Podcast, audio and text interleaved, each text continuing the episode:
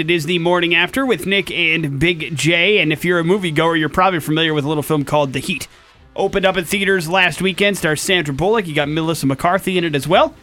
And it's rare when we get a big time director, but man, director of Bridesmaids, The Heat. Of course, he's also been involved in a lot of television shows. We're talking The Office, Arrested Development, 30 Rock, Parks and Rec, Mad Men, a whole bunch of other stuff. And now he joins us on the phone. His name is Paul Feig. Paul, good morning to you. How are you? My pleasure. My pleasure. Is this Nick and Big J? It is indeed. It is indeed, man. You know, Hey.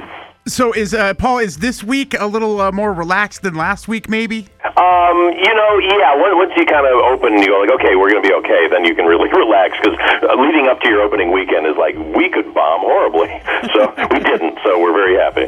Is, is there a way you handle the stress of that? Because I have to think that that just so much hinges on that opening weekend. Yeah, it really does. I mean, the thing was, I was out on like a press tour for three weeks leading up to it, so I sort of didn't have a ton of time to sort of stress about it. Even though it, it, it's only at night, in the middle of the night, when you got to wake up to them screaming. So it's it's good. Lots of booze, lots lots of drinking goes on before the movie opens. do you uh, do you like to like kind of let the weekend go and then look at the numbers, or are you fielding phone calls all weekend from agents and people saying, "Hey, listen, here's the dailies from Friday" and that kind of stuff? Yeah, you get pretty number heavy, I have to say. And what I also love to do is just drive around to theaters and kind of peek in and see if they're crowded or not. And uh, this weekend was nice because they were. I've had I've had movies in the past where you run into a theater and it's like, hey, there's five people in here. We bombed. So, so it was a very nice weekend. How much does it surprise you how caught up you get in the business of this? Because I mean, you know, you, you don't you don't get into the to directing television and movies to see how much money your movie makes on opening weekend, but that's part of the the beast that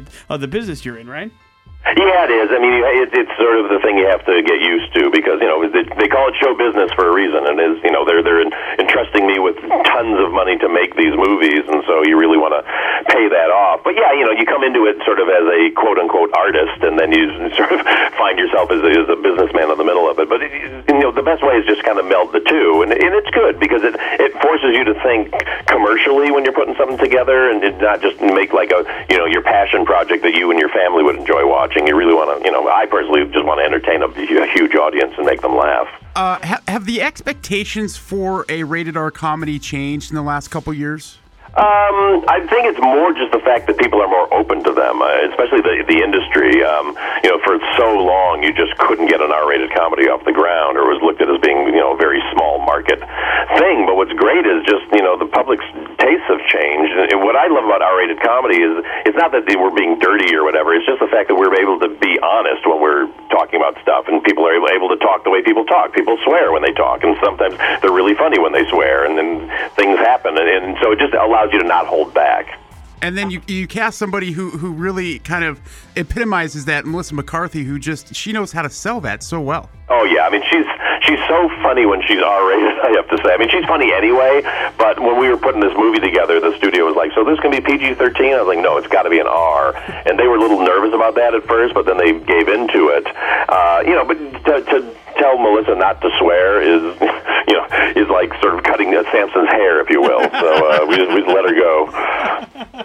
That's great. You know, you you've been involved in directing television and film. Uh, you've been involved in some ridiculously awesome projects. Is is there a preference there? Do you like going back to television every now and again, or do you like the film side of things? You know, I like both sides. Uh, both sides kind of uh, serve different purposes. I mean, television is great because it's immediate. You know, you kind of do it and it's there, and you got to do it over and over again, and you get to live with these characters and sort of see them through, uh, you know, various kind of stages of their of their lives, and uh, and that's really fun. But then movies are really fun for me because it's it's to me it's kind of the ultimate challenge to be able to tell a complete story, introduce people to characters, and have them care about them, and, and kind of make them feel satisfied by the end within two hours.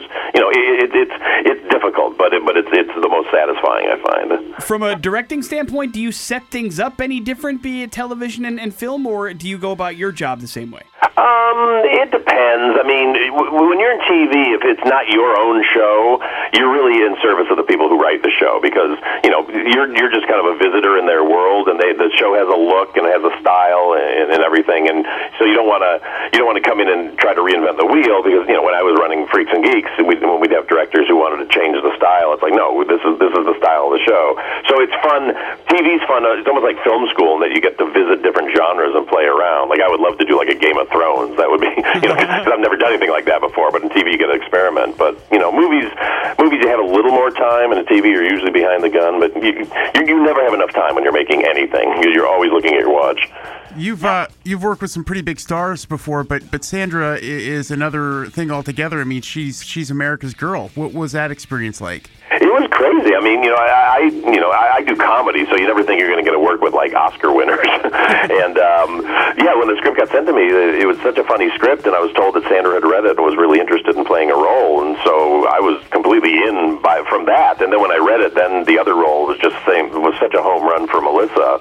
And then I just fell in love with the idea of the pairing of the two of them. But Sandra is great. I mean, she's you know she's really down to earth, and you know when she's on the set, it's not you know you don't think there's a movie star there. You just think there's this really funny, talented person who you get to work with. And then then when you start doing press, you're then you see her on the red carpet, it's like oh that's right, she's hugely famous. you know, you uh, bridesmaids, the heat. They, they they have scripts clearly that you follow and an arc that you have to, to go with. But a lot of that you can tell i i it's a lot of riffing and a lot of kind of off the cuff comments. As a director, how do you know when to say, "Hey, we, we've got enough of this. You've made it funny enough," or when do you know when to move on? Well, I mean, we we like to get a lot of stuff. I, I want to, I kind of like want to squeeze the juice out of every every scene and out of every actor. And uh, yeah, we you know we start with a great script and always know have to know what we're doing in the scene, but then we just play around. And like you know, Katie Dippold, who wrote the script, she was on set with me the entire time, and, and so she's handing me post-it notes with jokes written on it, and I have other writers that'll be there, and then the, I let the actors improvise. But we'll we'll kind of go and go. I, I like to almost go like about two steps past where everybody thinks we have it, because sometimes out of sort of fatigue and madness will come some crazy, you know, decision making on somebody's behalf on, on camera, and then you get this extra funny thing. So the, the better, the more we have, the better. I like it, man. The Heat is in theaters now. You'd be doing yourself a, uh, a very good service if you went to go see it and enjoy it. And uh, we appreciate the time, Paul. Thank you so much for calling in, man. You take care. Hey, Nick McJay, I appreciate it. Thanks, Boise. Bye.